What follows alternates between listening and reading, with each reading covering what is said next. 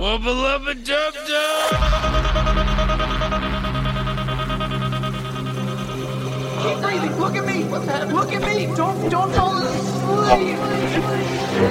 小朋友，小喇叭开始广播啦！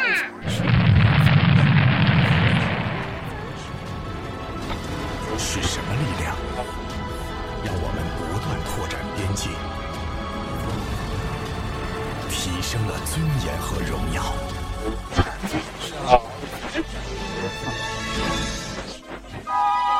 在一九九九年，一架外星人太空船坠毁在地球上，人类最富才华的科学家们用十年时间重建了它，并命名为“太空堡垒”。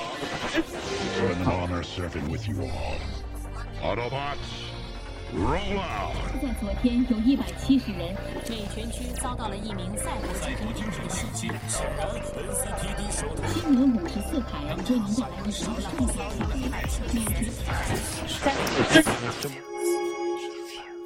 嗯，Diffuse Radio。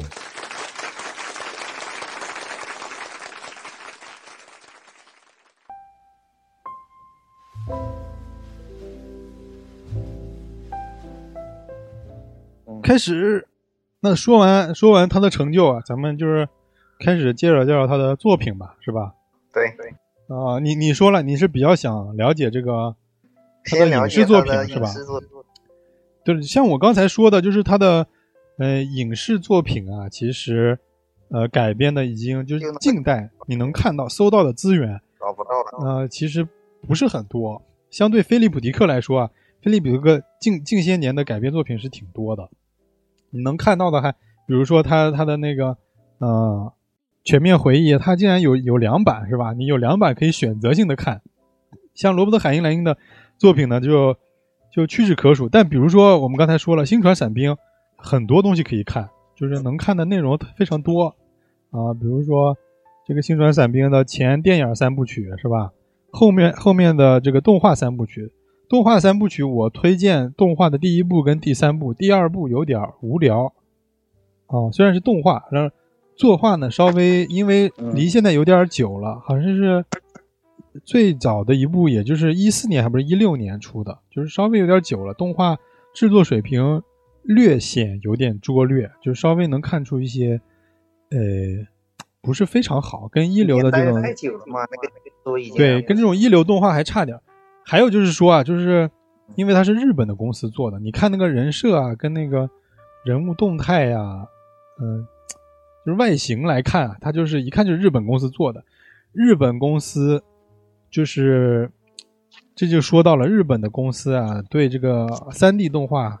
普遍都不太行啊。大家可以从日本的游戏 CG 上就看出来，就是日本尽量都做什么三转二或者是纯二 D 是吧？他们都很少就是用纯三 D 的东西。对，纯三 D 的你总感觉同时代的游戏，你感觉跟同时代的游欧美的游戏来说，它落后一个时代。那就是说是，为啥呢？啊、我感觉他们不应该是够的呀。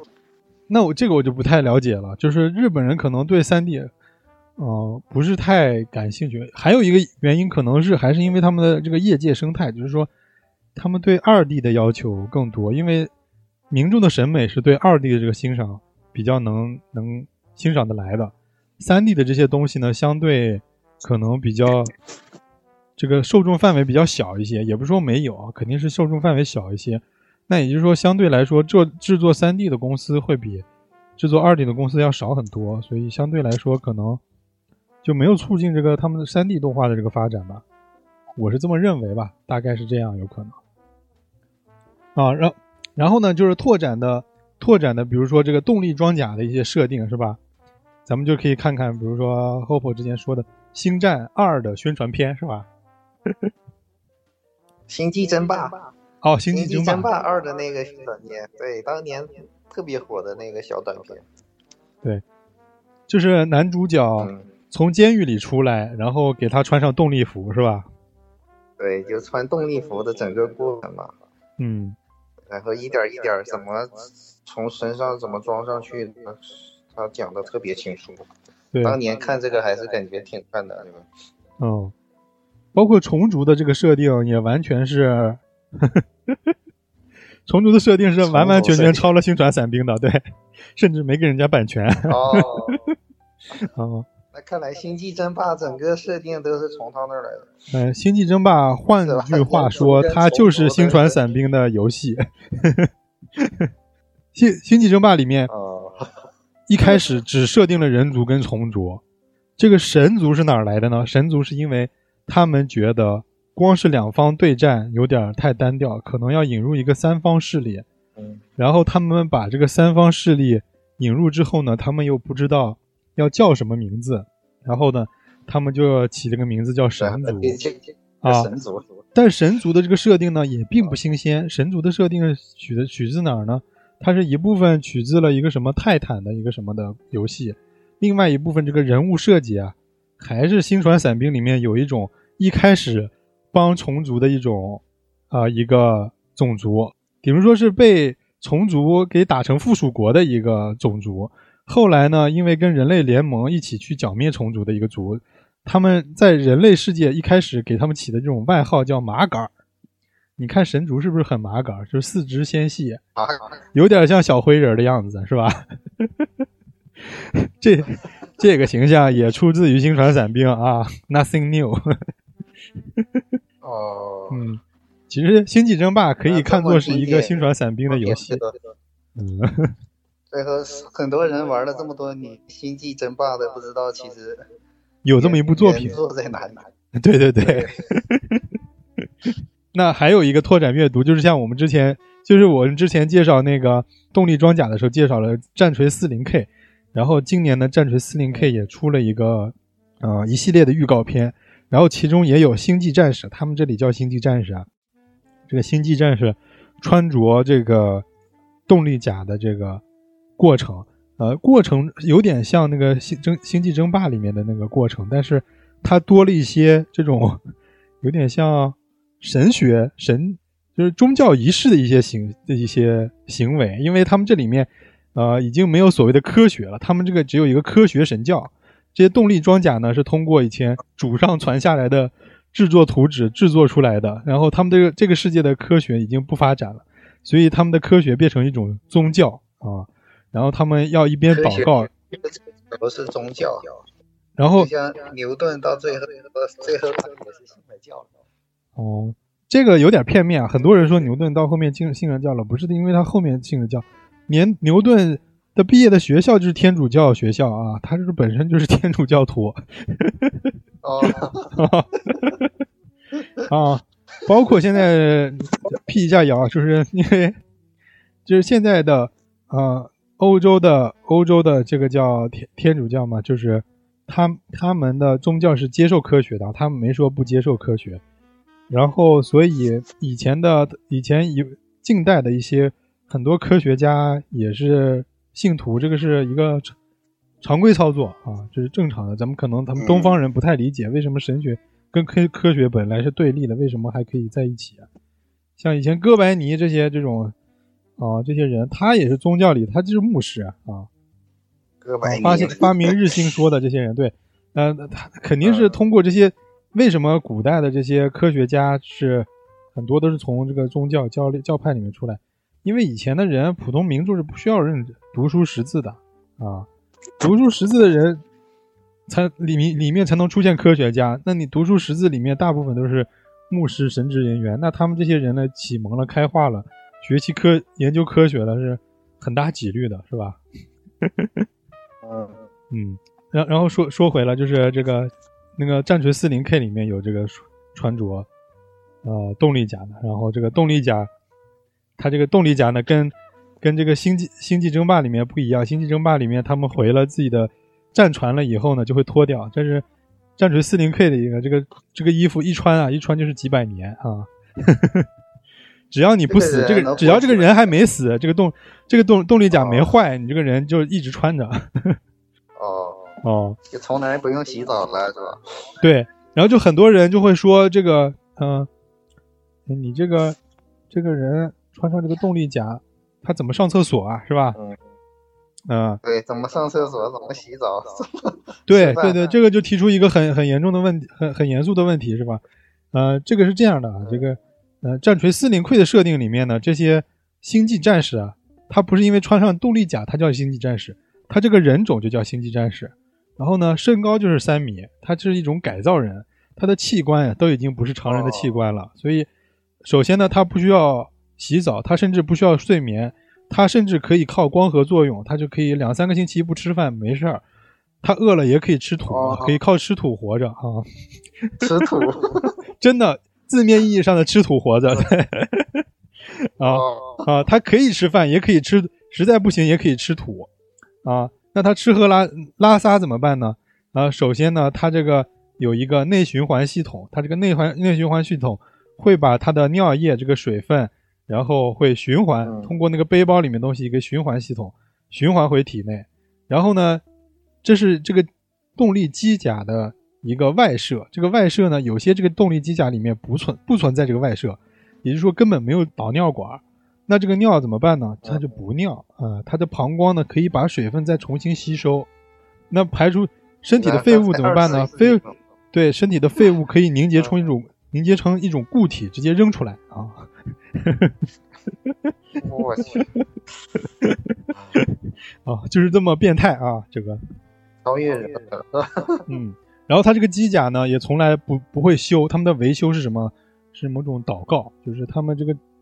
这个科幻，他们叫什么？机械神教啊！机械神教认为机械坏了，并并不是这个高就能好是吧？不是这个，并不是机械的这个物理结构的受到损坏的原因，是这个机魂。他们觉得这个所有的机甲里面有一种灵魂叫机魂，啊，这个机魂受到了创伤，受受到了，就首先他们需要安抚机魂，他们要做一个宗教仪式安抚机魂，然后呢，其次呢才是要维修这个机器。也就是说，维修机器是一个不重要的事情，重要的是要安抚机魂啊。嗯，哦，非常的非常的反智啊，非常中二。啊，对对，非常中二。然然后呢，嗯，星船伞兵我们就不介绍了，我们介绍太多星船伞兵了，包括刚才我们介绍了，还包包括介绍他的军国主义思想。然后我们介绍这个进入盛夏之门，进入盛夏之门，啊是。二一年上映的，好像就是去年吧。二一年上映的，在日本就之前好像是没有没有翻拍过。日本日本人呢，就是哎呀，太喜欢这部作品了。时隔这么多年，还是拿出来翻拍一下吧，是吧？那就翻拍吧。嗯，就是这个故事呢，就是很多人都说了，就是故事就一句话就就能解解释，就是。啊，穿越时间，坏事变好事啊，就是这样的一个故事。穿越时空的少女，呃，少年啊，这个少年是一个什么呢？就是这个少年，少年丧母，然后呢，父亲呢跟另外一个呃另外一个人结婚，然后带过来一个妹妹，啊，因为她太小，她一直以为这个妹妹呢就是自己家的亲生妹妹。啊，然后所以她他们一直就这样生活着。然后男主角呢是一个科技宅，然后呢他发明了某种就是专专利。然后呢这个时候呢有一个嗯有一个女的，然后就是无意间认识的吧，在他的这个公司里无意间认识的一个女的，然后对他展开了就是疯狂的追求。然后呢这个男主角呢就跟这个女的结婚了。啊，结婚以后呢，后来发现呢，啊，结果他的财产呢全部被转移走了。也就是说，跟他合伙的这个人呢，啊，跟这个他的老婆呢合伙的做了一个局，把他的发明专利呢，就是等于说骗走了。他他所有的毕生心血呢，就是一分没落着。然后家里呢，家里呢又发生了一场大火，然后又把妹妹烧死了。这个男主角在极度绝望的情况下呢。有一个博士联系他说，有一种机器可以穿越时间，啊，这个是这个是这个机器呢，不是一个，哎，对，是可以穿越时间。他说怎么穿，然后博士就跟他说说睡觉，就我们之前说的一种最简单的穿越方式，对你每天都做的一种穿越形式啊，就是你十二点一躺下，你再一睁眼是吧，已经已经是第二天的早上八点九点了是吧？啊，对，这个博士发明的这种这叫冬眠舱是吧？他说他可以可以让你冬眠，然后你可以穿越到未来，然后呢，他就穿越到了这个呃未来，可能是二零几几年吧。啊，这个我具体的时间，它上面好像我不太不太记得清了吧？就比如说穿越到了二零二零年，啊，他一醒来以后呢，这个账户上无端的多了很多钱，然后呢，也发现自己的妹妹没有死，他的他的猫好像也在啊，就是反不不 whatever，反正就是所有的事情都一切都变好了，他就想发生，他就想问这这些钱是哪来的？我妹妹怎么没有死？呃，这怎么这个世界就变得这么好了？后来他发现，啊，这个。那是自己救了自己，就是他就穿越，他就想去穿越回时间，发现穿越回去救自己。他，他他就不是他想自己穿越回时间过去，想看看究竟是发生了什么，才让自己的现在的自己变得如此之好。结果他穿越回去发现啊，这一切都是自己的行为，就是他结果在过去呢，就做了各种手手段，然后啊，比如说在这个大火呢，其实是他他自己点的。然后在这个大火之中呢，他救下了自己的妹妹，好像是别人放的大火，忘了啊。就是这个大火之中呢，他知道要发生这场大火，在大火之前呢，救下了自己的妹妹。然后呢，把这个呃他们的阴，把他这个前妻的这个阴谋又破坏了。最后这笔这个所谓的专利发明呢，还是在自己的名下。然后把所有的后面的这个专利产生的钱呢，也都在存在着自己的账户上。然后这个就是快乐的跟妹妹结婚生。他又又在这个过去得知了这个，啊，自己的妹妹并不是亲生的妹妹，然后并且自己的妹妹呢一直喜欢着他，然后他跟他的妹妹就是有情人终成眷属，然后过上了幸福快乐的生活这样的一个故事。嗯，然后这故事的影子是特别重要的，就是这个故事的应该是开篇吧？开篇为什么这个叫进入盛夏之门？就是他们家有个有个猫，这只猫呢，它特别喜欢。这个故事开始是以猫的视角写写的，就是猫这个觉得这个主人啊，他这个人啊，他家里养着一个人，啊，这个人呢是负责他的起居跟食物的。然后呢，他猫的这个主要的任务呢，就是找到一扇，就是这个猫喜欢夏天，它不喜欢冬天。它的它的想它的想法呢，就是它总觉得家里有一扇门，这个门打开呢，就是。会迎来夏天，家里这个家里有很多门，这只猫每天都要，就是每天的所有的门都要检查一遍，看哪个门能进，就是打开了之后是夏天，就所以叫进入盛夏之门。就是它其实说在无意中隐喻，就是说啊，有这么多种可能性，有一种总有一种可能性是你向往的，是是你喜欢的，就是你靠自己的自己的努力，要靠自己。我不知道，我本来想说靠自己的努力，但是猫开无数次门，它冬天还是冬天呀。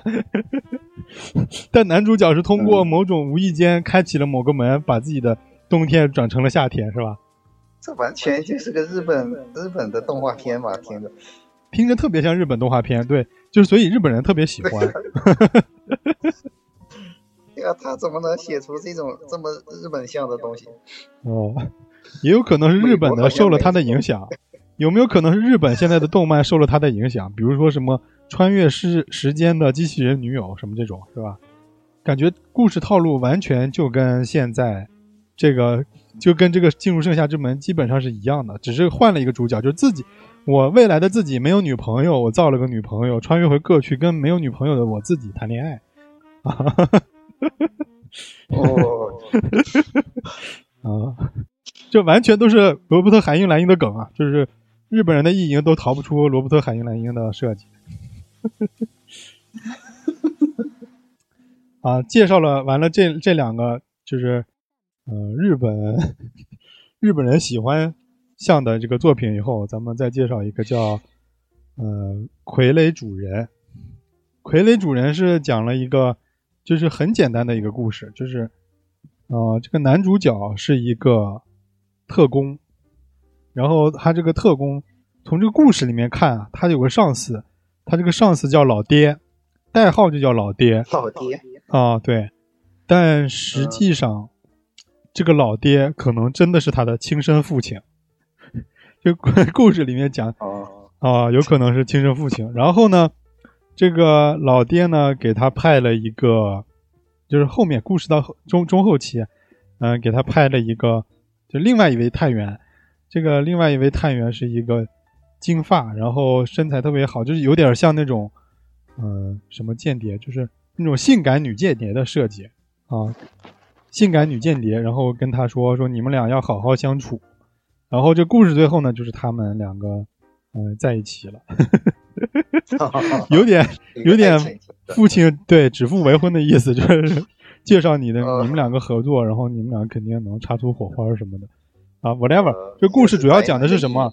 啊？故事讲讲讲的是什么？就是个老爹派他去看一个这个事故现场，这个事故现场是一个飞碟坠机，这个开场有点像黑衣人，就是有他来到了一个满是碎片的一个公路边上啊，然后在这里呢发现了一个，啊、发现了一些残骸，然后这个残骸呢里面呢出来了一些这个呃软体的东西，这个有点儿我的想象，我的我的想象，它这里面有形容，但是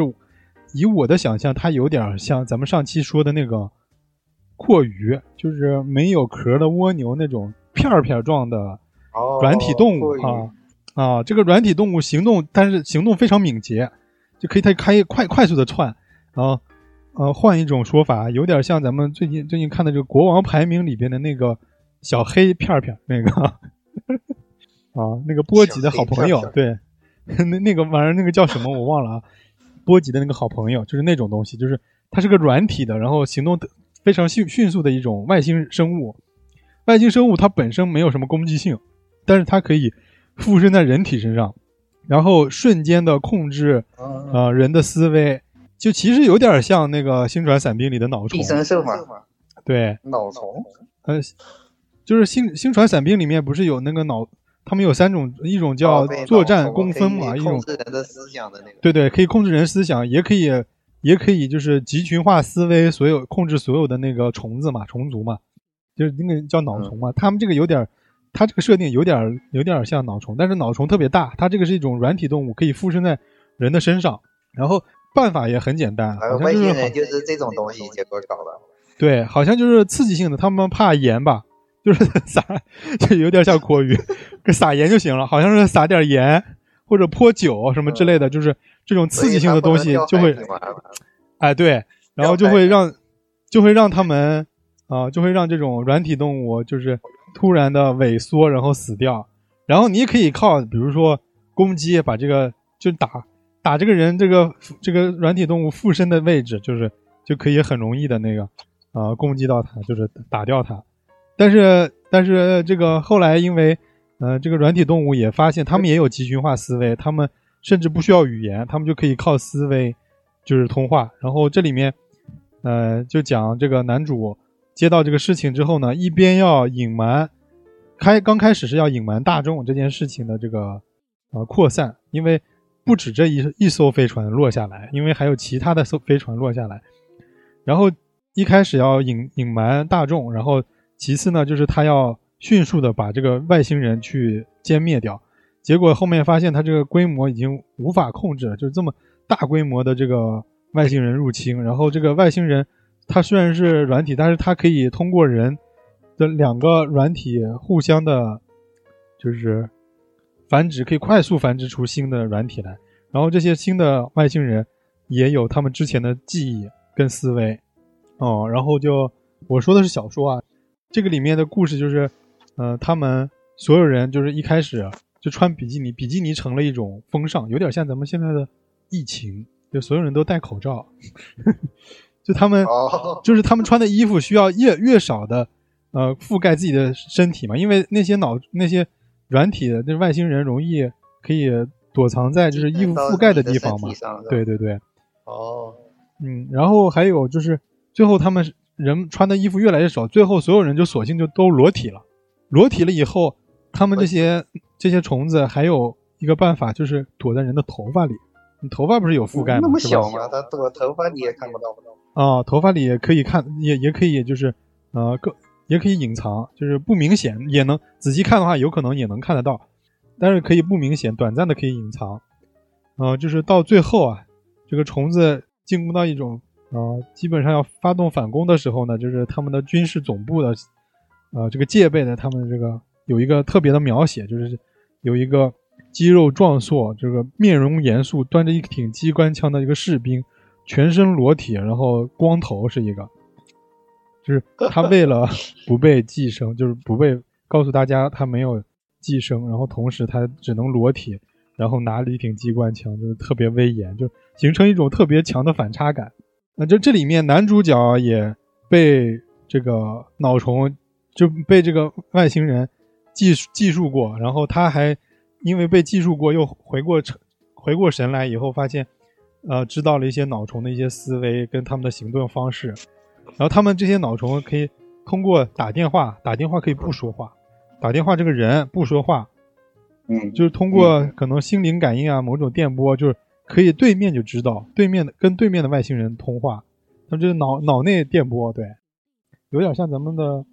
微信群是吧？大家都靠脑内电波沟通，就这个只要这个群在这里，大家就脑内的脑波就可以互相沟通了，嗯，电话打通了就可以沟通这个有点厉害了啊。哦，对，然后他并不是，就是说他，比如说被人意入侵了，他并不是说没有意识了，他就像一个旁观者一样，看看着自己的身体被人操控，所以叫傀儡主人嘛，就是你的身体就像一个傀儡一样，嗯，就是整个这个故事就是讲他们怎么剿灭外星人的，啊、然后这个改编成的电影叫《异形杀机》，我没看过，大家可以去看一下这个电影。啊、设定还挺有，就是电影拍的好像是个好莱坞还还投了点资的一个电影，看着还还可以，卖相不错，反正是。卖相不错。然后这里面有一个有一个设定，就是他们这里有一个某种药物，就是说他们因为他这个他做特工嘛，他们经常在高强度的执勤，然后休闲的时间非常短。然后他这里面他跟这个呃女主角就是谈恋爱的时候，他们他们在一个别墅里面待着，啊、休息的时候呢，他们为了想让自己待的想想让陪伴彼此的时间更长一些，他们吃了某种药物。然后这种药物呢，是让人感觉时间流速非常慢的一种药物，就是你吃了这个药，时间就变成了零点二倍速。所以他们他们专门有种就是电影儿，这个电影呢是比如说是呃十八倍速的是吧？他们在他们这个零点二倍速的情况下看是正正正常速度。哦，正常人看这个电影是没法看的，就是可能两分钟就演完了，但是在他们这个慢速时间里，这个电影是正常的，啊，就这种，嗯，啊，他们跳跳舞的，对，时间就变慢了。他们跳舞的时候，感觉手里的就是酒杯就是水洒出去了，他们可以慢慢的把这个水再搂回来，搂回到杯里面，啊，就是时间变得特别慢。然后他们说一一个下午的时间可以像两天那么长，就是这么个设定吧。这个慢速时间的设定，他对慢速时间的描写，这个好像，嗯、后来咱们看那个子弹时间一样吗？对子弹子弹时间慢慢慢，都是慢动作。啊，那个啥里面有展现，这个《X 战警》里面是第二集吧，《X 战警前传》第二集就是法沙演的那集里面，不是那个呃超快银快银在里面救法沙的那一段是救那个半磁王的时候表演了这么一段慢速子弹子弹时间嘛，是吧？啊，傀儡主人就是就讲到这儿，然后前目的地应该也不用介绍了吧？咱们罗伯特·海因莱因的作品还真没少介绍。前目的地呢，我们有一部有一个专门的一集节目介绍了前目的地。这个故事呢，就是我穿越时间，跟过去的我谈恋爱，生了我自己，然后又去未来杀我自己的一个故事，是吧？形成了一个完美的闭环。然后这部小说的原名呢叫《All Your Zombies》，就是这个主角呢最后发现了所有的真相，就是发现了时间线，哎，这都接上了，我杀我自己啊，我生我自己，这个故事都结束了。然后这个故事是无限循环的，发现自己在这个时间线里面呢被人系了个死扣啊，就是无限循环了，在这个短时间里面变成了一个无限循环的死扣。然后他就喊出了一句 “All you zombies”，就是 zombie 嘛，就是一个他其实他呃字面意义上是僵尸，就是其实就是中文翻译叫你们这些回魂师，就是意思说这是谁就是哪个哪个王八蛋把我的 把我的时间线系了个死扣，这样的意思。就是肯定是一个，他应该是一个高微生物，或者是一个能看穿时间线的一个人，是吧？他把这个时间线给他的给他的人生的时间线做了一个编辑，把它当成了某种实验品，可能是这个故事。因为主角的无力徘徊啊，无无力啊，就因为他年轻时候他不知道真相，等他要死了的时候，他知道了真相，结果他被前来杀自己的自己杀死了，是吧？他只能无奈的喊出这句话，就是说我被操纵了啊，我成了提线木偶，我的一生都被操纵了，我的我的生活呀，我的人生啊啊，没办法喊出这一句 All your zombies 这样。嗯，然后呢，嗯，然后还有一部，还有两部了，就是他的改编作品，现在能找到的，就是还有两部了，一部叫《红色星球》，《红色星球》，我好像是看过。但是印象不深，呃，整体上应该是在讲一个有点像火星任务的一个故事。哦，我确定我们看过，而且《红色星球》是改编自哪部小说，我也不知道。那就大概说一下算了。哦，就是，哎，有点就是去火星殖民嘛，是吧？然后发现火星上有这个。什么什么虫子是吧？之前就是留下来的，这个设定有点像我前段时间玩的那个，嗯，深渊。你新买的那个游戏是吧？对对，深渊深渊还叫什么深深渊潜航还是啥的，有点像那个，就是他在发发现了那个古代文明啥之类的。然后最后一部呢，就是严厉的月亮。严厉的月亮。哪个严厉？就是严严肃的严严厉的严厉的教导主任啊，就是严厉的月亮啊。这部剧呢，还好像是预定是明年上映，就是现在还没有具体的时间，但是说已经拍好了，已经在后期制作环节了，大家可以期待一下。哦，我以为他的片儿又又来了。对，嗯。严厉的月亮讲的是个什么呢？这我觉得这个就特别值得讲，啊，特别值得讲一下。这个严厉的月亮的英文名叫 The Moon is a Harsh Mystery。这个 The Moon 大家都知道是吧？就是月亮。Harsh 就是严厉的、严苛的、刻薄的，是吧？Mistress 是什么意思呢？Mistress 就是情妇的意思，就是月直面翻译就是。月亮是一个严酷的情妇，啊，他这里其实他小说里面解释了这个小说为啥叫叫这么个名字啊，就是因为未来的世界就是呃把一些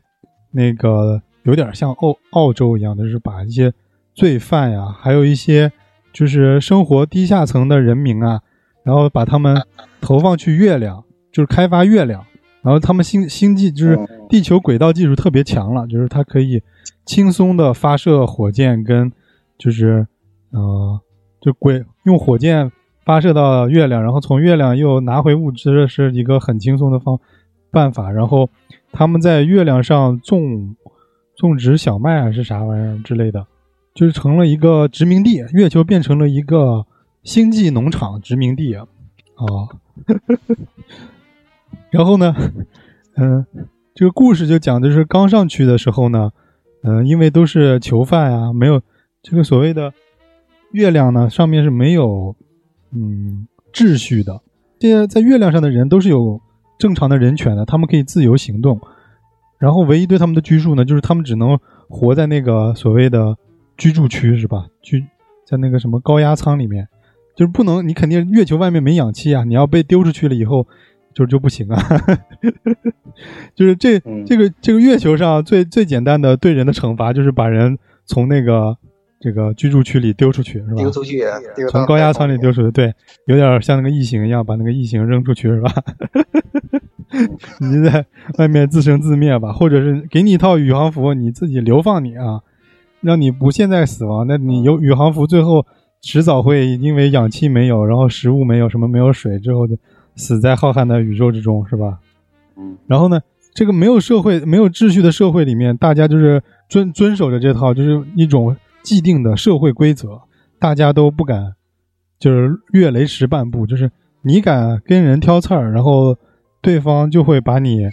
丢入太空舱，就是把你就是丢出去。对 对对，看 谁厉害谁把谁丢对所以大家为了保命，大家所有人都为为了保命，就是你在地球上感觉说你恶徒，我作恶了之后，就是我可以，我可以靠胳膊粗来说话，是吧？但问题就是说，你这个欺压别人的人呢，也会被丢出太空舱，就是恶徒没有第二次机会，那就导致呢，恶徒也不敢作恶了。就是这个这个月球上的这个生存地里面的人呢，都特别老实，是吧？特别遵守他们这个里的规定跟习俗。然后呢，这个月球上因为女性特别少，但这些男性呢都有渴渴望着这个对家庭、对这个爱情的渴望，然后他们就形成了一种这个社会体制。然后他这个小说里面讲的说，这个男主角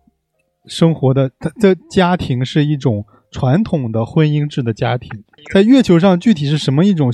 月球上的现代婚姻家庭是什么样不知道，但是他这个婚姻家庭呢，就是说一个女的可以娶很多男的啊，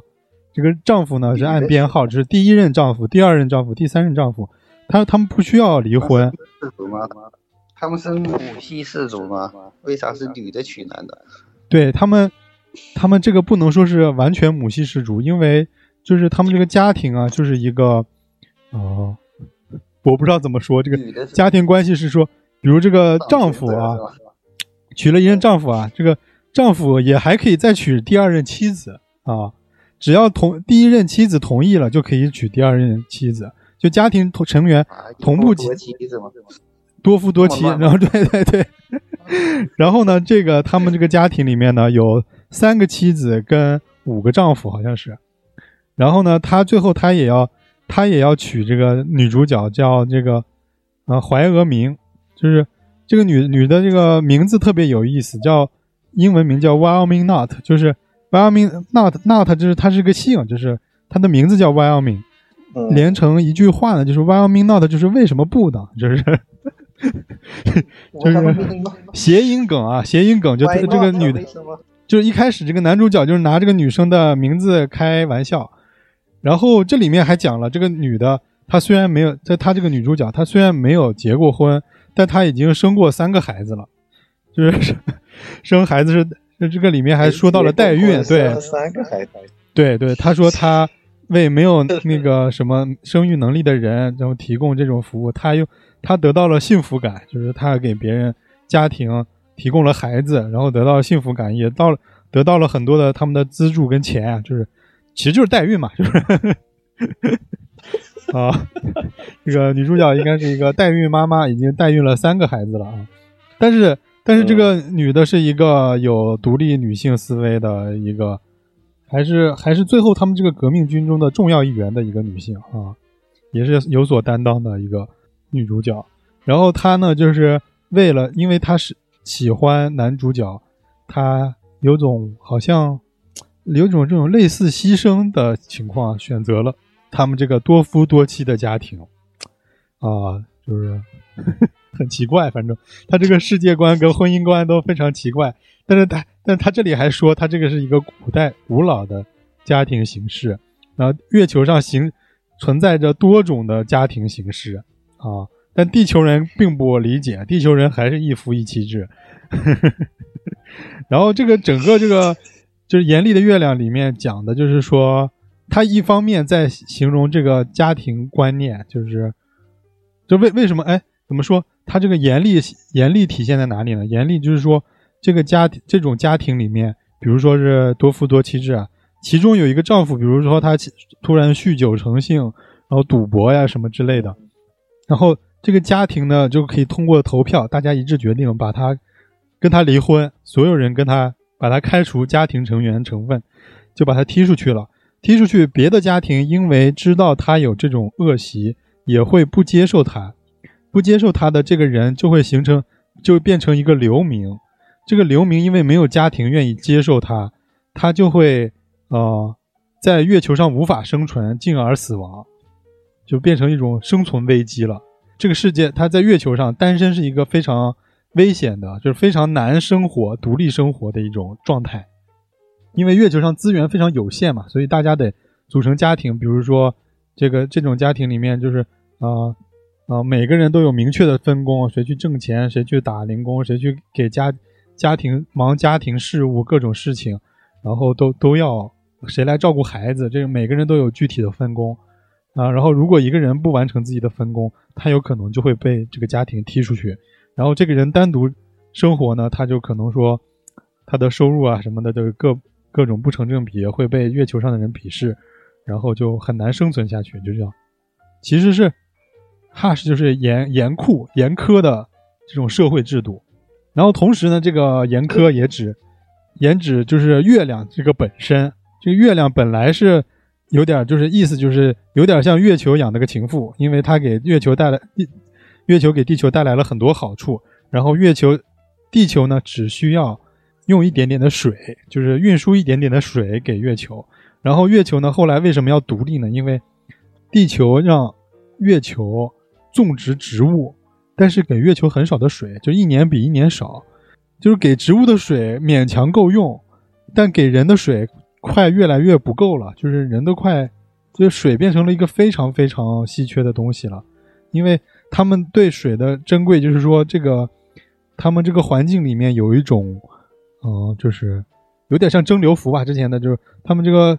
生存舱里面的环境环境里面有一种专门吸收水分的，就是这个空气循环系统里面可会把水分然后单独提出提取出来，就是外太空的水一点都不漏不漏下去。然后他们也可以靠化学来合成水，就是水在他们这个月球上变成一种最重要的物资。然后呃，整个故事就讲的月月亮的上的人。受不了地球的剥削，然后开始独立的故事。然后他们这里面有一个超级电脑，就是讲了一个所有的月球上的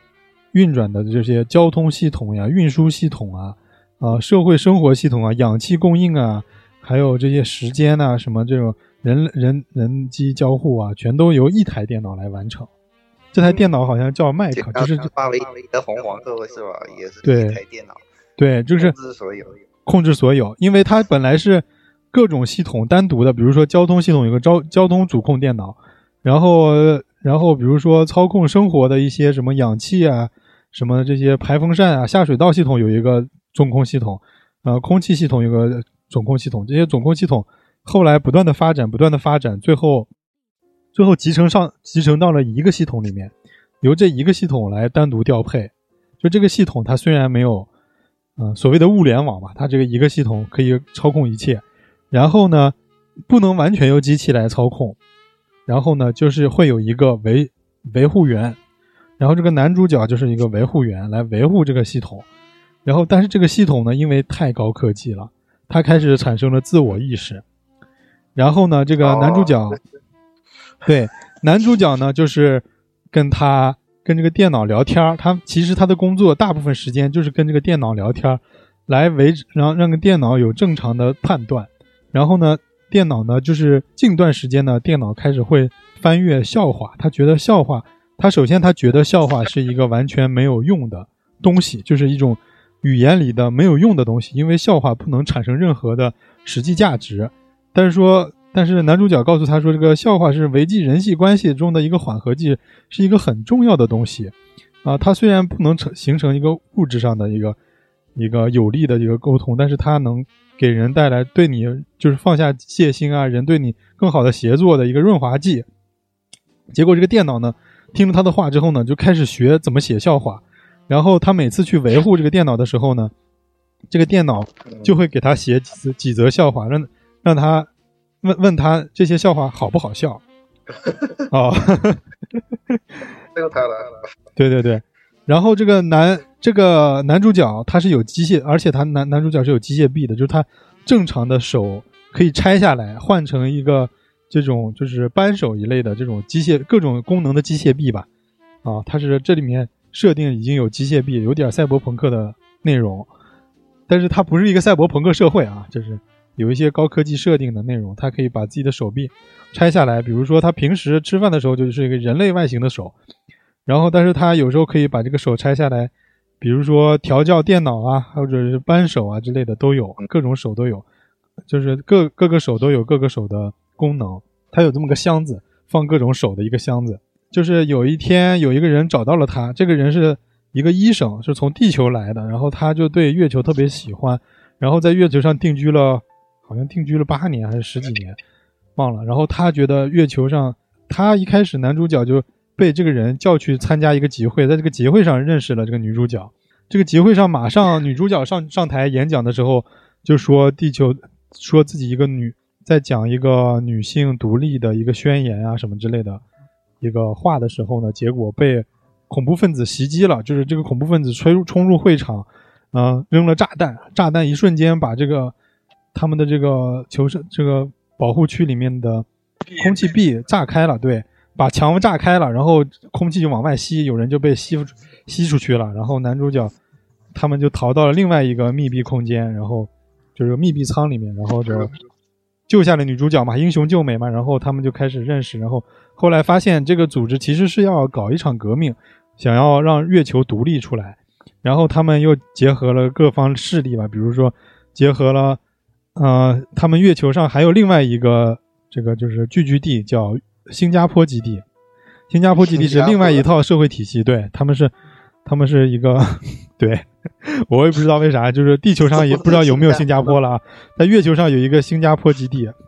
啊，是跟他们是一是在他这个小说里描述里面是一个更加富饶、更加秩序和谐的一个基地，然后这个基地呢也同意要月球独立，就就协作他们一起做这个独立行动。然后呢，地球肯定不同意啊。然后他们就通过，他们不是每次通过这个轨道往下，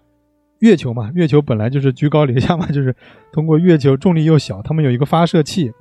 他们通过这个发射器把一个谷仓扔出去，就是他们把种好的麦子放在里面，嗯，就投射出去，投射投射到地球，地球有个指定地点，他们这个怀俄明呢就能计算这种什么投投射点，投射到什么地方。然后计算机也能计算这个投投射点，它是，嗯，然后地球那里就有一个接收的地方，把这个投射舱到这个地地方一对一的，就是接收了，接收了所有的物资。然后呢，后来呢，他们就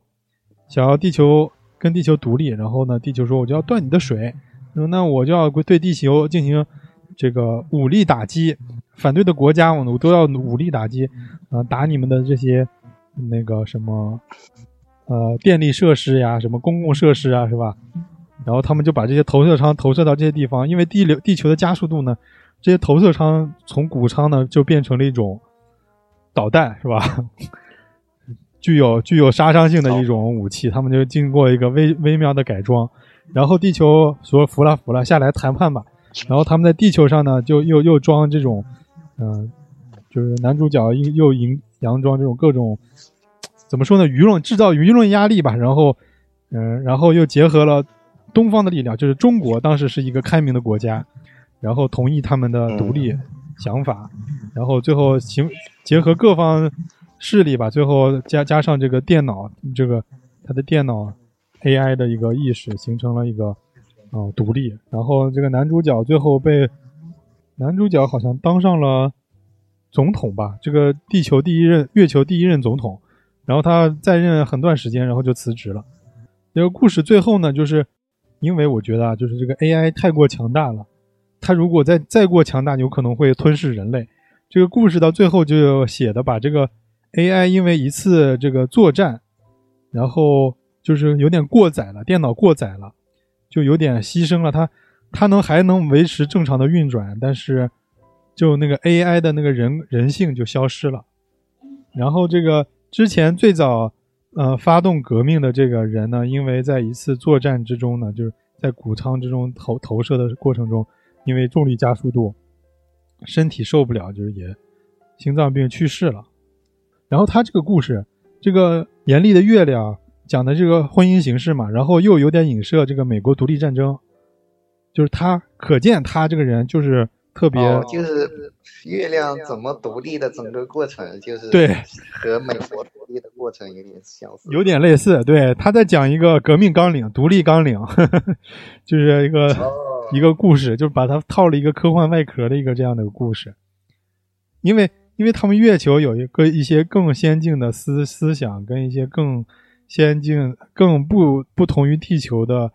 呃社会形态吧，是吧？然后呢，这个《严厉的月亮》我觉得是挺有意思的，也是那种大男主剧，大家可以看看。但是另外一个剧，就是我就突然想想到他另外一个小说，就叫《双星》，《双星》里面也是一个闹革命的剧，闹革命的小说啊。这个闹革命呢，他没有讲怎么闹革命，但是他讲了一个这个革命之中有一个很重要的人物，就是这革命历史洪洪流中的一个重要人物的一个故事，就讲一个这个人是一个不得志的演员，就是从业这么多年，好像就拍过一个广告片儿，几乎没有人认识他啊的这么一个有点像 有点像《喜剧之王》里面的周周星驰啊，但是他呢，他的演技是精湛的，人人很厉害，但是没有就可能是流量为王的时代，没有人看中这个演员。但是有一天呢，他就接到这么一个任务，有有有那么一个雇主在俱乐部里面，这个人呢上来就说出了他的名字，知道他是谁，并且给他一个名片，说今天晚上雇你三个小时，薪资呢是五百美元。啊，这个男主角呢，他去跑龙套，跑一天龙套，好像只能挣二十美元，还不是五十美元。一一次性让他雇他三个小时，给他五百美元是一个大数，是一个非常非常高昂的价格了。然后他就说：“那行，那我回家准备准备。”他就要接这个活了。结果到了这个活以后呢，马上就不由他分说，他也不知道干嘛，还没让他开始扮演，然后就给他说：“我们是革命军，然后你就要加入我们的组织。”就是感觉他好像进入某种传销团伙了一样的。然后马上呢，就有人冲进来要杀人，然后呢，这个雇他来的人呢，还没来得及跟他解释清楚，就把就把他救出来，就是带他带他逃离危机现场。然后在路上说没有时间了，赶快上车，上了车我再给你慢慢解释这种故事情节。然后，然后他就稀里糊涂，然后就上了车，然后扮演，他发现这个五百美元可挣的可真是不容易啊。然后，然后虽然给了他钱，他说你现在如果你不愿意，可以随随时转头就走啊。但是，但是其实他根本没有选择，就是被人家其实有点强掳了当一个演员啊。然后他这个任务是什么呢？就是任务就是他要扮演，就是这个世界上的他们这个革命党的一个头目，革命党的领导人。他说革命党的领导人我知道，经常天天上电视啊，他不是要跟火星的居民要这个建立和谐共处的社会吗？啊，他对，然后他说是，但是这个事儿呢是个机密的事儿，就是最近我们这个领导人被劫持了，但是我们呢很有很有把握把他救回来。但是这段时间呢，他有一个重要的任务，就是要去火星的殖民地里面要接受一个受洗，就是接受一个火星人的一个这个洗礼，让他让他就是入籍，他要入籍火星人啊。入籍，对，入入火星籍，就是火星人是真的是一种新的种族啊，他们的社会观跟价值观跟语言完全不一样，就就是一个外星种族。然后他要外这个外星种族呢是呃怎么说呢？他们的有一些资源，但他们的科技呢好像不太及人类啊，所以人类呢把他们作为一种低贱的，就是边缘的一种种族，有点带鄙夷的那个目光。然后那个这个革命党领导人呢是想要跟火星人和平共处的，然后呢，但是跟火星人和平共处呢，就是火得火星人跟火星人怎么说呢，就得入火星籍，就是你想要对火星人提出意见的情前提下，你必须是得火星人才有资格对火星人的生活或者政策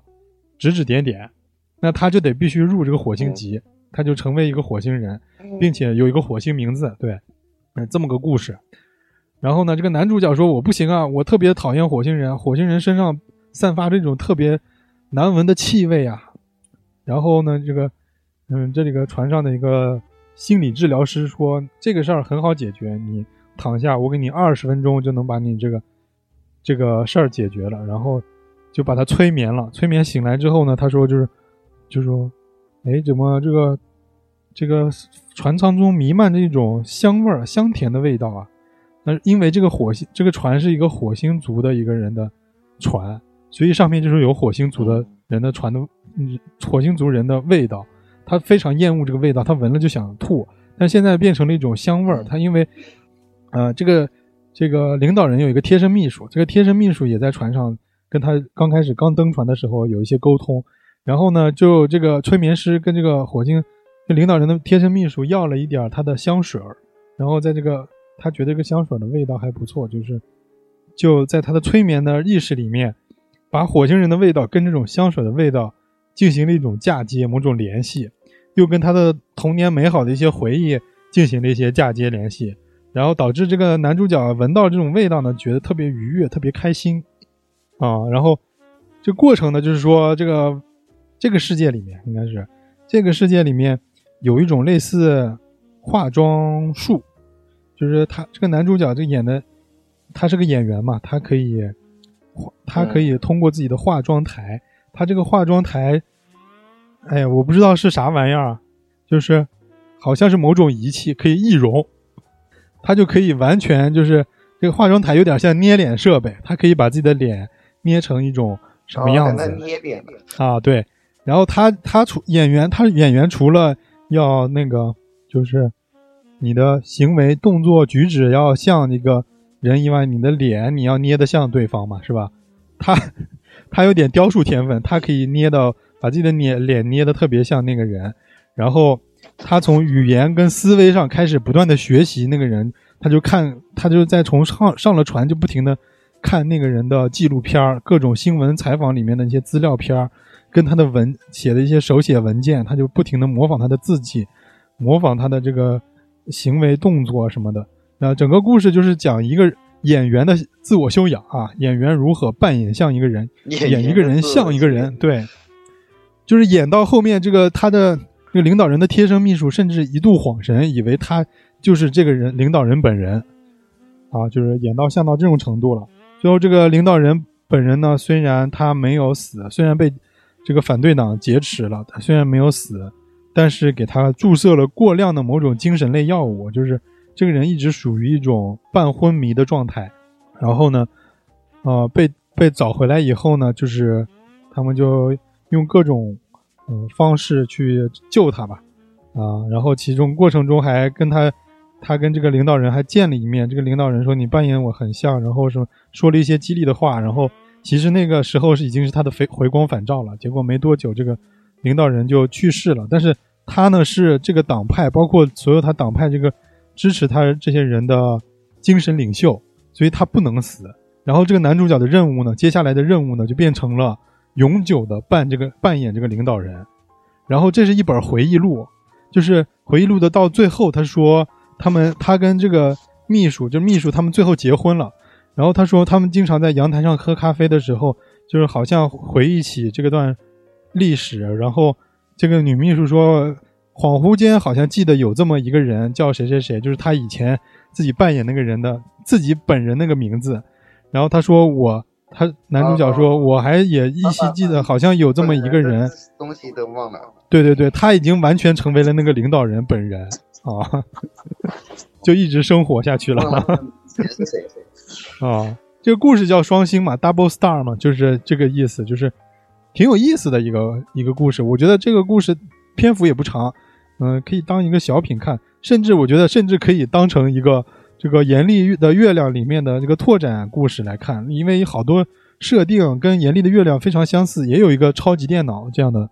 东西存在。然后就是为什么，呃，这个故事里面有个扣，就是说为啥要在他受洗之前把他这个绑架了？因为，啊，如果他不去这个受洗仪式的，就是加入这个火星节，就是对火星整个种族的污蔑，就是火星种族一个这这个种族就是他们。是一个整体，就是说对任何一个人的侮辱，就是对整个人的侮辱，对整个种族的侮辱，就是他们特别会上纲上线的的一个种族。就是，但是他如果一旦受洗成为了一个火星人的话，他所说的言论言论就可以代表火星，然后任何人想暗杀他，就代表对火星人的开战，是吧？就是这个人就等于有一个强大的靠山了。啊，所以他们的反对派就是要在这个之前把他暗杀绑架掉。嗯嗯，有这么个故事。然后呢，嗯、然后还有一个就是他很有名的一个作品叫《异乡异客》（Strangers in Stranger Land），就是一个这样的一个故事，就是火星，嗯、上有一个这么个小男孩，他刚出生的时候呢，因为有点儿可能有点疾病，但是火星上没有这个医疗条件，于是呢就把他送到了地球上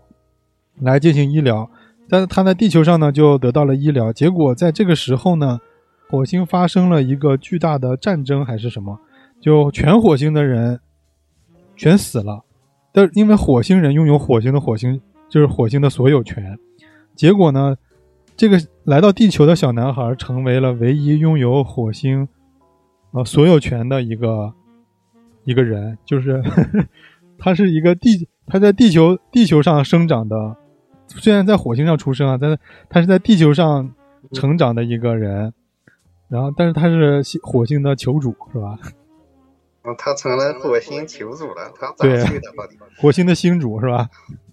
因为火星上人都死了，他的身份是火星级的，就是火星级的人在只有他一个人活着了，那那他就是火星的星主了嘛？比如说，哦，你懂我意思了吧？然后这里面就有一些讲到一些政治博弈啊，有些人要想拉拢他呀，然后有的这个他也特特特别受女的爱慕啊，因为各种女的也也想成为这个星主的这个老婆，以后他们生的孩子也可以是什么二代星主嘛，是吧？嗯，火星虽然火星虽然的火星人没有了，但火星有巨大的资源跟那个什么，火星上那些建筑物啊那些都还在，就是也也是一个非常大的一个资源吧。然后就都都想跟他在一起什么之类的。这个故事里面据说也有很多嗯睡粉的情节啊。啊啊！这故事后面就对这故事前半段说，就是涉及到这些政治阴谋啊，就是社会关系啊这些，因为他完全没在火星上生活过，但是他是一个火星人，却被认同上他是一个地球人，但是他却被地球人区别对待，然后这么一个这种这种奇怪的这种疏离感，然后然后又有一些政治博弈啊，挺有意思。后面好像他这个人写了一个信教啊，什么入教了，就好多读过这个人这个小说的人说，后半段这个故事情节就陡然走下坡路，就觉得就特别没意思了，看着想睡觉啊。所以就是建议大家，如果想了解异星异客呢，就可以了了解这个前半段的故事啊，从男主角入教开始就可以不用看了，就是前半段是一个精彩的小说，然后最后一部呢，就是就是咱们之前想的说那个，如果我有超能力那一期是吧？我有的想超能力呢，就是我想我我想开后宫是吧？这那那罗伯特海因莱因呢，就是跟我的想法是一样的，他这个这个另外一部小说叫《The Time Enough for Love》，就是时间足够你爱，讲的就是这么一个开后宫的故事。就是这个人是怎么样呢？是他，嗯、就是未来的人呐、贵族们呐、嗯，贵族们嘛，就是想要有点像那个，嗯、副本一样的，贵族们有很多的钱，但是他们呢，钱已经身外之物了，他们钱已经非常足够了，他们想要的更多的是能把这个财富能延续下去，或者自己的一生能，啊、无限的享用自己的财富，是吧？然后他们就延延长自己的寿命嘛，是吧？就是让自己寿命延长，他们就通过一些科学手段，就是基因改造，再加上一些优良育种，就比如说受过这种长命基因改造的人跟长命基因改造的人，呃，结婚再生子，然后这个男主角呢，成了一个，成了第一个这个世界上可以无限长寿命的人，就是他不会死，他除非遭受意外，否则他就不会死。哦，不会得病是吧？他只哦会被意外杀死。对他，他就是不也不是不会得病，他会得病，但是他的抵抗力什么的，对比正常人要强很多。然后呢，这个人已经活了两千年了，就是他两千岁的生日，报纸的头版头条就是说啊、世界上第一个活了两千岁的人，对，神仙了，已经是老神仙了。他呢，在两千年的这这是两千年两千岁生日的这一天呢，他决定，呃，去死，就是我要狗带了，活够了，老子活够了，有我够了有点像那个嗯那个一个一个德德国的电影叫一个叫威尔的男人打决定去死是吧？有点这种感觉，已经生无可恋了。这个世界上我该看的、该吃的、该见的我都已经见过了。然后呢，嗯，他就说说我可以我可以我可以狗带了。他的子孙知道了这个事情，说你不能死啊，爷爷，你不能死啊，那个祖祖祖祖祖祖祖爷爷。我我我们这个族族靠你打破维持着世界吉尼斯世界纪录，为了能让你更更好的活着，我们就是可以想方想尽一切办法让你享受感觉到生的快乐。那他是子孙说，那你这个世界上看过了，另外一个世界是不是对你来说是新的世界？他说哦，有另外的世界吗？他的子孙说爷祖祖祖祖祖祖祖祖祖爷爷，您看看这是什么？这是一个时光机，您可以穿越到过去啊。您可以穿越到过去去 感受以前的人的生活，呃，你有没有兴趣？他说那就来吧。然后他穿越到过去，然后开始啊、然后就各种的就是艳遇啊，然后 什么的，啊，然后呢，这个男的就有点像遗愿清单了，就是像他想要让他他的子孙为了让他感受到啊、活着的快乐，让他体验各种他还没有体验过的人生经历，是吧？嗯，哦，然后呢，他就就是游历世界各地，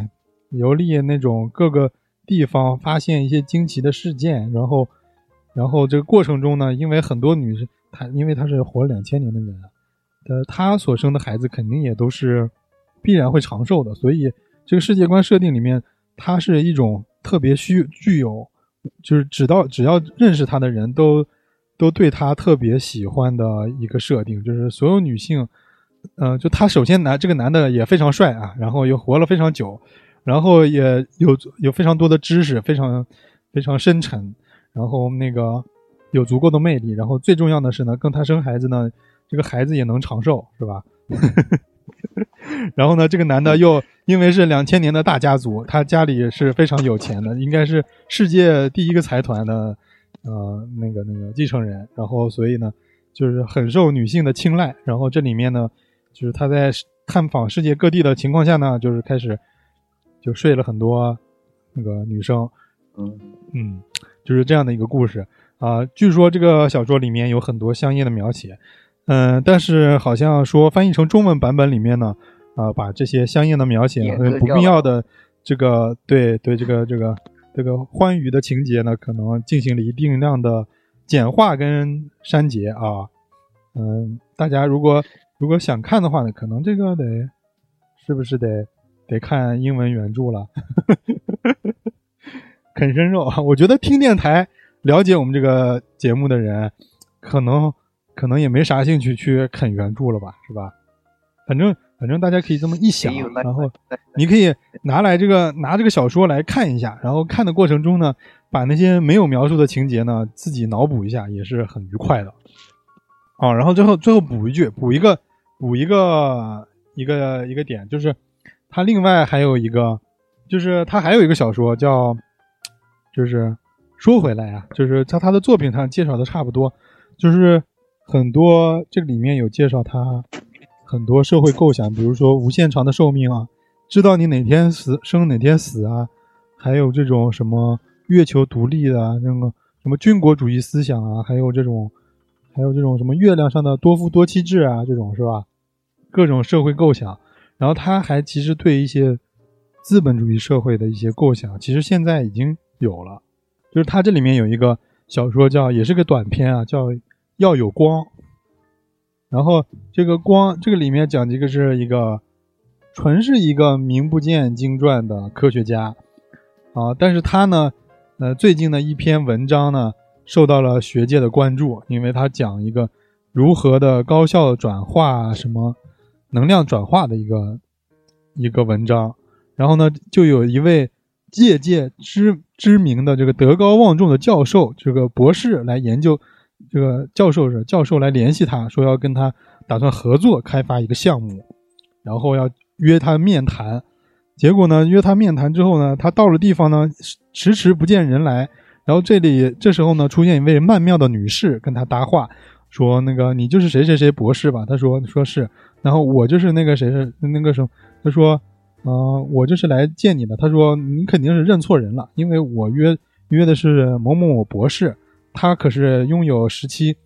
十七项专利，什么三十六份研究报，这个学界知名报告，然后五个 PhD 的博士学位的这个呃大拿学者，那个您肯定是认错人了。然后这个女的说：“你干嘛这么以貌取人呢？”然后这个其实这个女生呢，就是这个曼妙的女士呢，就是她所说的这位厉大厉害博士啊。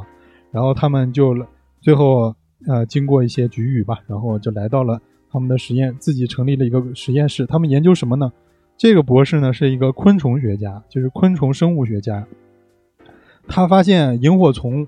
利用能量的发光的效率非常高，萤火虫啊用一点点的能量能发一整晚的光。他说他的这个呃这个发光是靠一种转氨酶，这种酶呢能把能量放大啊、咱们能不能研究一种酶呢，能把这个光的能量呢也放大，就是把光的能量放大呢，变成一种新型能源。就是现在的太阳能板这个呃收集能量的效率太低了，咱们发明一种高级太阳能板，能把这个地球能把这个光吸收以后啊，产生巨大的能量啊、然后这个高效的利用这个能量。然后这个男的说可以啊，然后他们就研究研究研究出来了，研究出这种能量，研究出这种技术了。但是他们这个科学虽然成功了，但是这个科学家啊一点都不开心。为什么呢？因为这个世界上有各种巨头，就是有石油巨头呀，有天然气巨头啊，有这个汽油这些这些公司啊垄断，他们不不愿意接收新的这种能源。像比如说之前的电力什么开发工程师，曾经因为发明了什么啊、有效的发电机什么之类的啊、被遭到暗杀呀什么。说他们我们会不会也因为发明了这个东西而被暗杀？就是他们其实，在发明出发明了以后，他的论文他们什么的刊登了以后呢，他们家楼下已经出现了一些这种密探，就在他们家跟前徘徊，他们就怀疑会不会自己的人身安全也受到威胁，因为这些巨头不允许一个完全清洁的，然后只要靠照太阳就可以实现巨大能源转化的一个东西的产生。然后呢，他们最后想到一个办法，就是办法就是现在大家经常想到的一个办法，就是开源，就是我把我这个技术啊，我是专利啊，我是在专利局申请完专利之后呢，我把这个专利呢，就是开源了，我把这个技术专利开源，你们谁想造谁造，谁都不侵权。哎，大家这个谁都不侵权了，你这些巨头就把矛头不是指向一个人了，我这个科学家我就不不被影响了。那，全世界的人都可以制造这种工工程，然后你你可以通过自己的需求对这种机器进行改造，是吧？就没有巨头了，就把巨头就消散掉了。啊，这种我在想，这个这个嗯，这种开源的行为其实是知识版权的一种共享的行为，其实是我觉得是有有利于鼓励鼓励这个新的劳动力增增长的，就是社会上的这个再创造啊什么之类的，嗯，发展的。就是他说的是个能源，然后就像现在安卓系统，它搞了这个开源以后，就发展的挺挺好。对，就是其实这样是一个共赢的目的，就是咱们之前玩的这个呃大富翁是吧？大富翁它之前的原名叫垄断与共荣，然后它的原 monopoly 就是就是垄断的意思。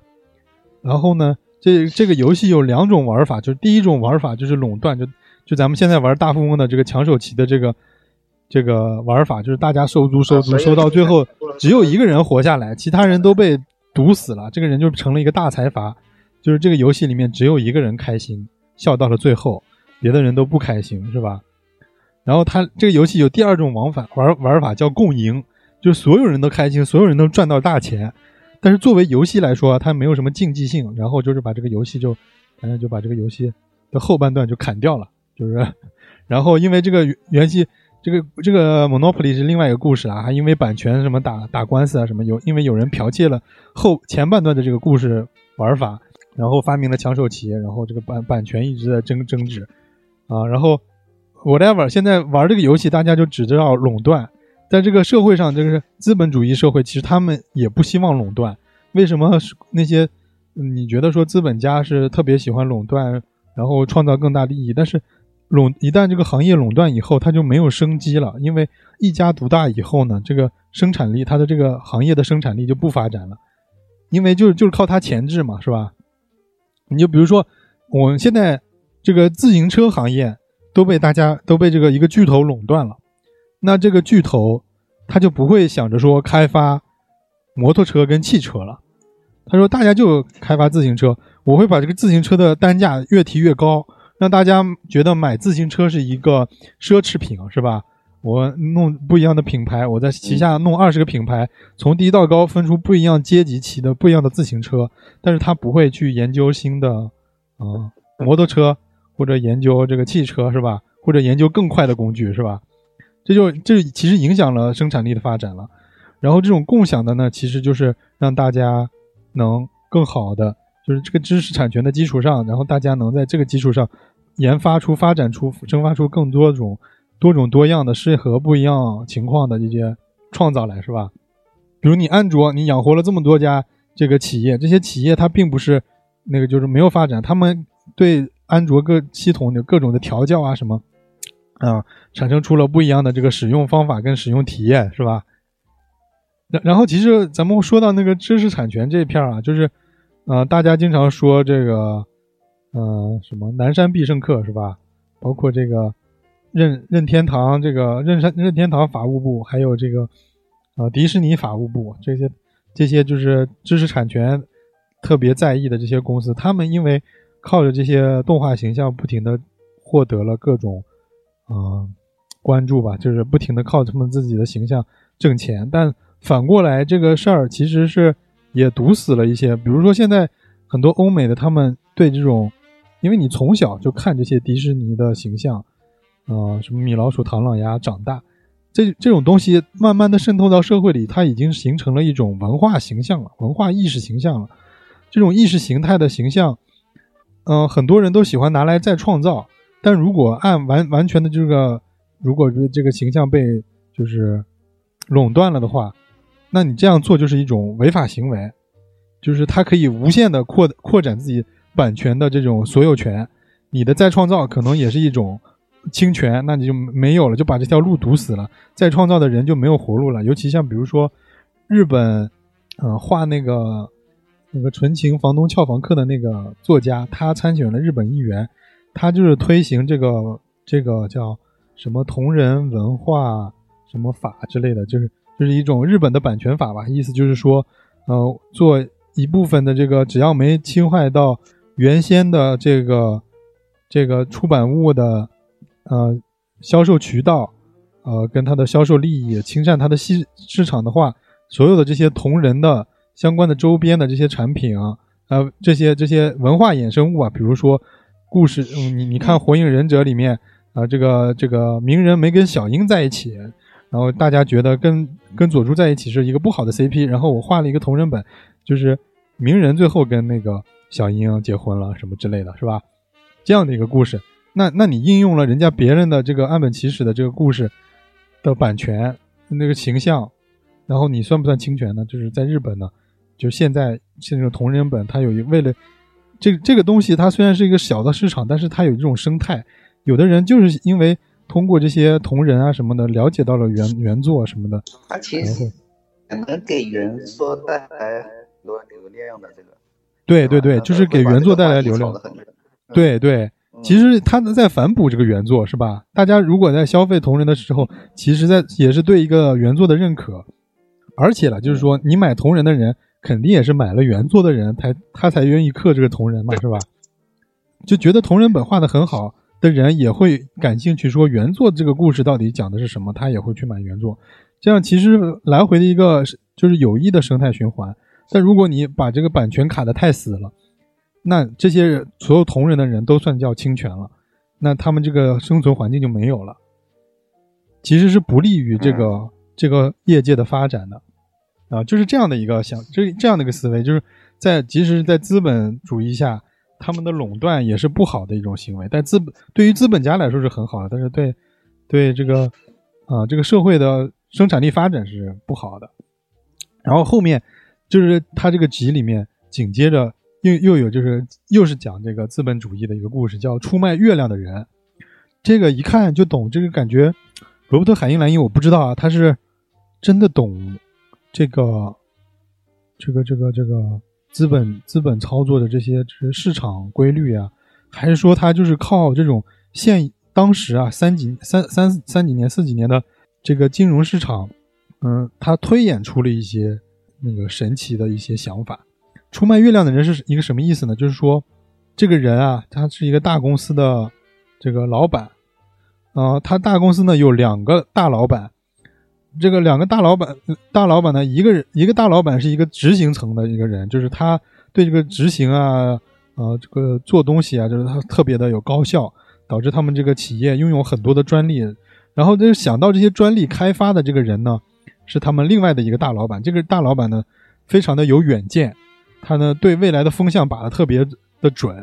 然后他就是他们经常在一个就是比如说类似就是这种现在互联网还没普及呢，他说我要做这个互联网电商，然后互联网刚普及的时候说我要做互联网银行是吧？互联网金融是吧？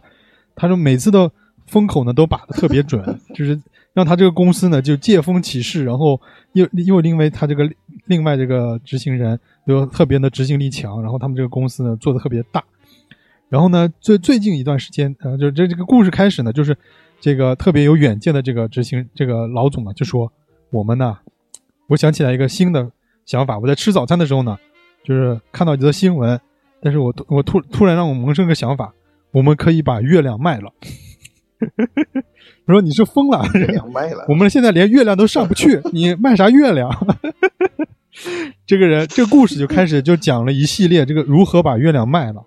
就操作这个月亮卖月亮啊。首先呢，这个，嗯，就是就是有点像金融股市那种操作了，就是你你说你认不认同？如果咱们能把这个月亮当成一个东西能卖的话，咱们这个东西就能就能挣钱，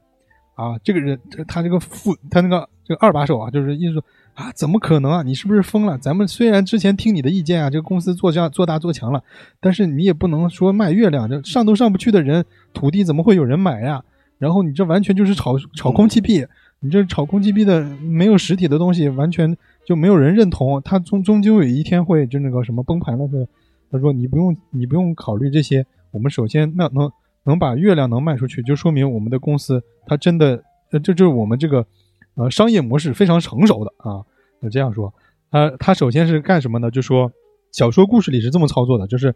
他要卖月亮，但是说他首先要鼓吹说这个月亮。很不久以后就要能什么？他就是鼓吹月亮。他说：“月为啥要买月亮嘛？月亮为啥要值钱？就是首先呢，就说这个我们很快就能登月了。那登月以后呢，人类必然要在月球上殖民。那殖民的话呢，就有国家关系了。国家关系就涉及到领土问题。领土问题呢，这个国家就月球上的土地面积呢，是不是也就是就是要有所有权呢？是不是？”有这个所有权的问题，也就是说这个涉及到地产上的问题了，就是土地土地所有权的问题。那月球因为现在是一个大家的共享资源，那谁都没有它的土地所有权啊。然后，然后这个未来的月球上，它这个土地上的所开它的地下所开发出来的资源呢，跟它在上面的什么呢，也都应该属于这个土地所有权的人的名下吧，是吧？啊，那你现在就想，就是说这个。嗯，你现在上不去，但我现在有了月球上的土地，但以后有人能上去了以后呢，要开发月球的时候呢，你说，哎，你不能动这块地呢，是我的，哎，你里面开发出来的矿产呢是我的，那是不是就造福子孙呢？就是你买了一个对未来长远的一个投资呢，是吧？巨大的投资，因为现在月亮的地特别便宜啊，你现在讲讲，但是但是你怎么能标定自己的月亮是月亮上你有土地所有权呢？他，他就是这个，就是叫引用概念啊，引用一个概念，引用概念就说，就是现在地球上的人啊，我这儿有一块地地权是吧？他就引入了一些土地权的概念，就是这儿我这块土地是有地权的，然后呢，我这个地从上到下到一直到地心的地核，就这片土地的一直到地心地核这个呃扇形的这个区域。然后地球是圆的嘛，啊，大家先了解一下扇形。你地地地球上有多大面积？到地球地心肯定是要归结成一个点嘛。地球是个球形，啊，归结成一个点，它这个像一个蛋糕形的这个，你这个面积可以无限向下延伸，也可以无限向上延伸。所所有的你买的这个地块的这个所有的面积向上跟向下，它都属于你。但为什么飞机可以飞过别人的上空？比如从我们家买了一个，比如说就拿深圳来说。我们家买了一个宝安机场附近的一块一个地，按理来说，这个地的上面的空域应该也属于我的，是吧？就上面肯定也是属于我的，但为什么飞机可以从我的啊？为什么飞机可以从我的上空飞过，不用交钱？啊，这个就涉及到了一个国际领空权的意，就是公共空间的一个印印象，就是你们家，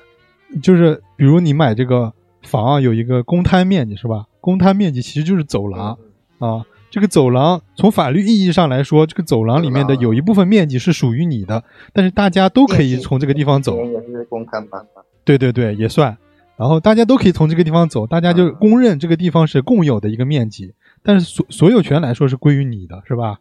啊，每个人都有都占占有这个公用面积的一部分啊。那这个土地所有权呢，就是意思它虽然是个公共空间，但它所有权是归于你的。也就是说，你不需要，呃，那个人通过你的区域呢，你可以，人家可以不 不需要给钱。但你以后坐飞机的时候呢，你坐别，你通过别人的领空的时候，你也不用给钱。大家形成了这么一个共识，但并不代表这个空，这个你地块的上面的空间就不属于你。那那么假设我们比如说这个飞机有一个共。就是共有的这个飞行的面积嘛，比如说飞机最高飞平常的民用客机啊，比如能能飞到四千米，最高就飞到四千米了。四千米以上的空间是基本上人类不涉足的空间。那那他们这个公司就想说，在他们意识到以前，我们以非常低的价格去跟这些就是地球，就是它有一个延伸面，就是地球啊，你只要能看到月球的地方，在这个空间，地球它月球不是有个绕地轨道吗？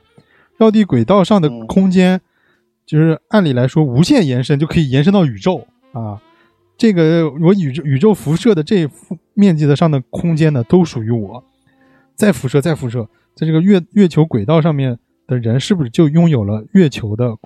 使用权呀？就是月 月球在，因为月球在我的天上呀。在我的正上方的天上呀，那我天上都属于我，这个上天都属于我，那天上的东西是不是也属于我？那月球是不是就是换换一种 思维来说，这个月球是不是就是属于我的？然后他们这个公司就把四千米以上就在月球绕地轨道上四千米以上的领空的的所有权从各个国家地方都买过来，买过来，那你买过来了，你是有了，那你也上不去，然后也没人买，这个东西不值钱，是吧？然后说，然然后这个所有权应该是归于所有人，但是他把这个所有权归归归到这个公司，然后说这个公司里面我占有百分之五的股份，哦，我占有百分之五的股份，那这个月球上的这个所有的土地面积呢，啊的未来的开发的所有的产出的利利润呢，有这个有这个百分之五的地块属于我的，啊，这个利益呢有百分之五是属于我的，那我现在我把这百分之五的未来的可预见的收益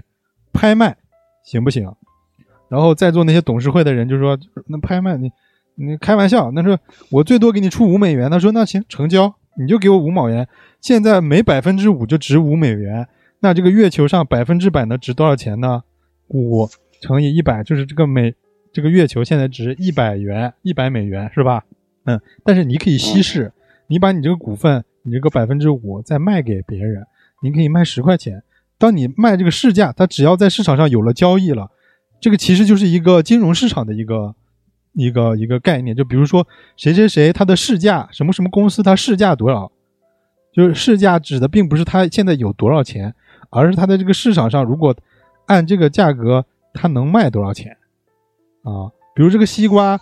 这个西瓜我现在切一块出来，这一块一块西瓜值一块钱。那我这一块西瓜能能切，比如说能切五十块，那这个西瓜就值五十块钱。但如果切出来这一块值二十块钱，我这个西瓜值一千块钱了。也就是说，但单独的可能它现在只卖出百分之一的股份，那它的市价就会翻倍，就是这是一个金融理念。现在世界上所说的什么市值是多少多少，这都是虚的，因为这个西瓜它不可能完全卖，然后它这个西瓜值不值这么多钱也不知道，因为它短暂时间呢可能会飙高到非常高的高的一个单价，就是这个西瓜我现在在在什么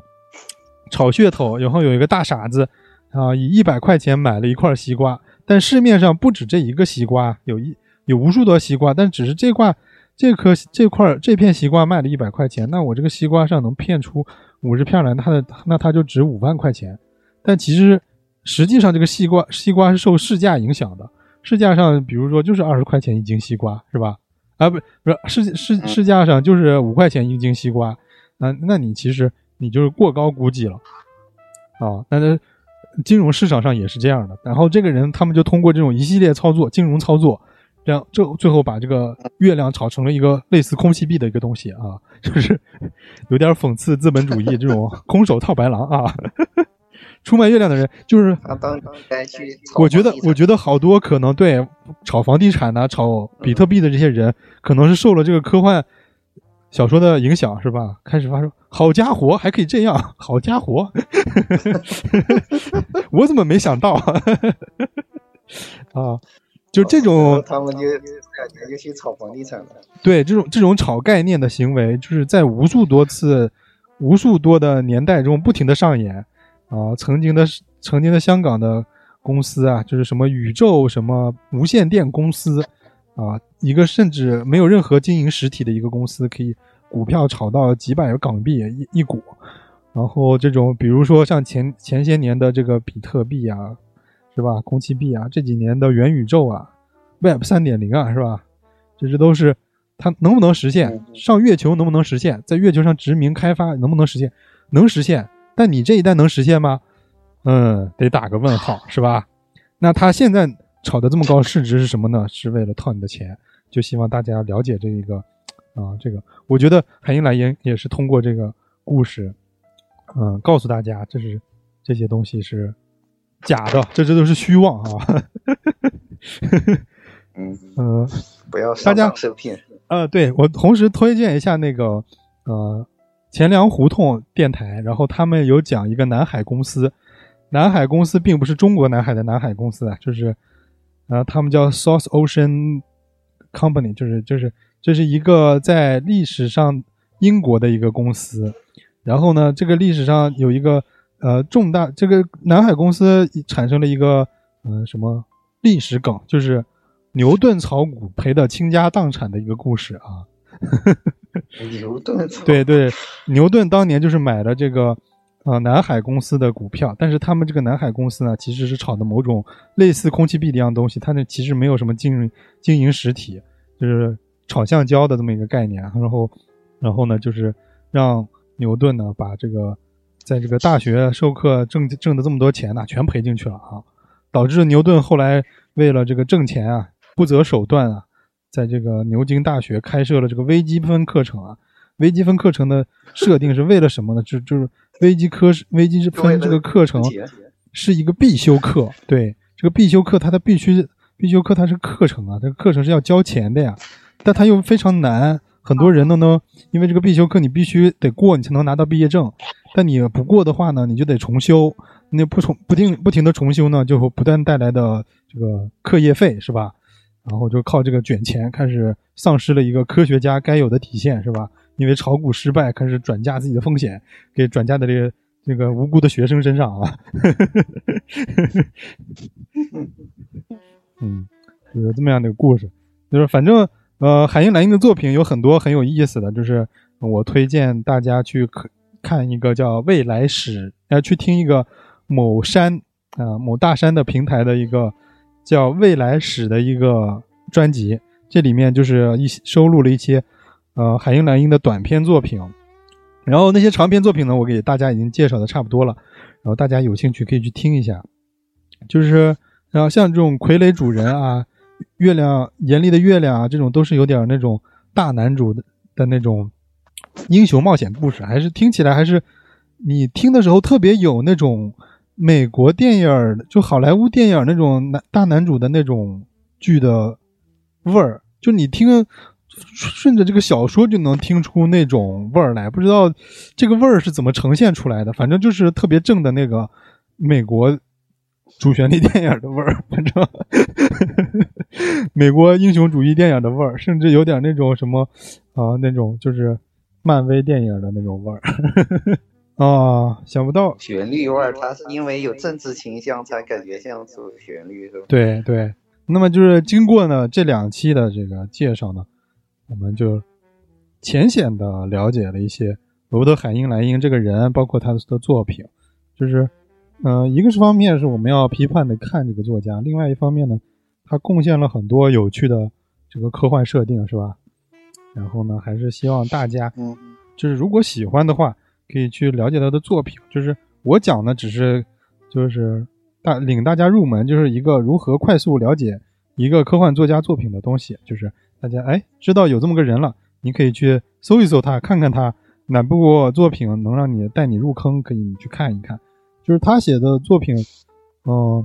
很容易带入，有某种那种温暖的感觉，就是啊、有有安全感，有安全感，不是像不是像那种就是呃菲利普迪克那种，我现在还是大明星的，突然某一天醒来变成一个破衣拉撒、没有钱谁都不认识我的人，这种这种身份认知的这种危机感啊什么的，啊、他这种海因莱因的作品呢非常有安全感，有这种大男主的这种呃励志啊什么的，呃，有点像玩游戏那种闯关啊什么这种啊，很很顺利的这种。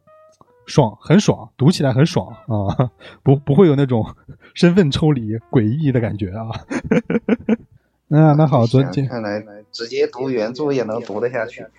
对，而且他的作品很多都在那个某山平台上都有了，大家可以搜就搜得到。你如果不想看书，我觉得听听的话也是一个很好的办法。但是听他的书，呃，有一个问题就是你你得你得认真听，就是他呃罗伯特海因莱因的，还有那个呃威廉吉布森的这两个人的，你听他的书啊，嗯跟读他的书啊，就是你得你得认真，就是你稍微一走神，你发现呃不连贯了，剧情不连贯了，你不知道讲的啥，你得一边听一边想。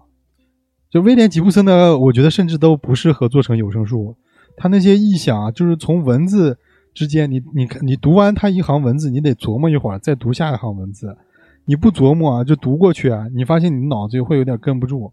就是你得需要大量的想象空间。嗯。嗯，行，那这期我们介绍罗伯特·海因莱因，下一期，那刚才我们都说了威廉·吉布森了，那我们有空呢，我做做准备，啊、可能在未来的某一天，我们可以介绍一下那个威廉·吉布森，是吧？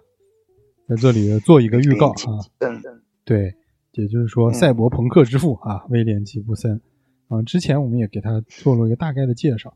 那那这期就到这里结束了，还是希望大家就是多多的订阅、点赞。关注我们的节目，然后你的评论呢，会让我更想积极的这个更新节目。如果发现反应平淡，然后又没有人点赞，然后收听率不高的话，那那我就会很心灰意冷，觉得大家都不喜欢这个题材，那我可能就不会再做下去了。啊、还是希望大家就是哪怕听完了，你哪怕听到一半了，就是一满离了，然后我就 我就就就你也记得点个赞是吧？然后呢，呃，节目的最后最后啊，大家经常会发现，哎，这个就是老是问我怎么入群呢？怎么跟你联系啊，什么之类的。这个就一看啊，你就是说我说完好，大家再见，Hope 也说完再见之后，这个你以为这个节目就结束了？节目没结束，节目我们这个节目后面你有空你听听结尾曲，刚刚开始，对，结尾曲后面还是有内容的，大家就知道怎么入群，怎么联系我了。好，啊，是吧？那这个本期就到这里结束了，大家再见。再见。See her how she flies,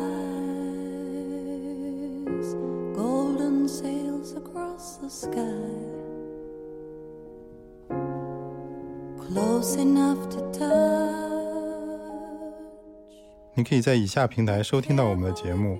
苹果 Podcast、网易云音乐、荔枝 FM、喜马拉雅。另外，你也可以加入我们的群聊，您可以添加主播的微信号 f a l c o n 九八三，并且注明您是电台听众，欢迎你参加我们的互动讨论。同时也可以贡献你想要听的节目内容。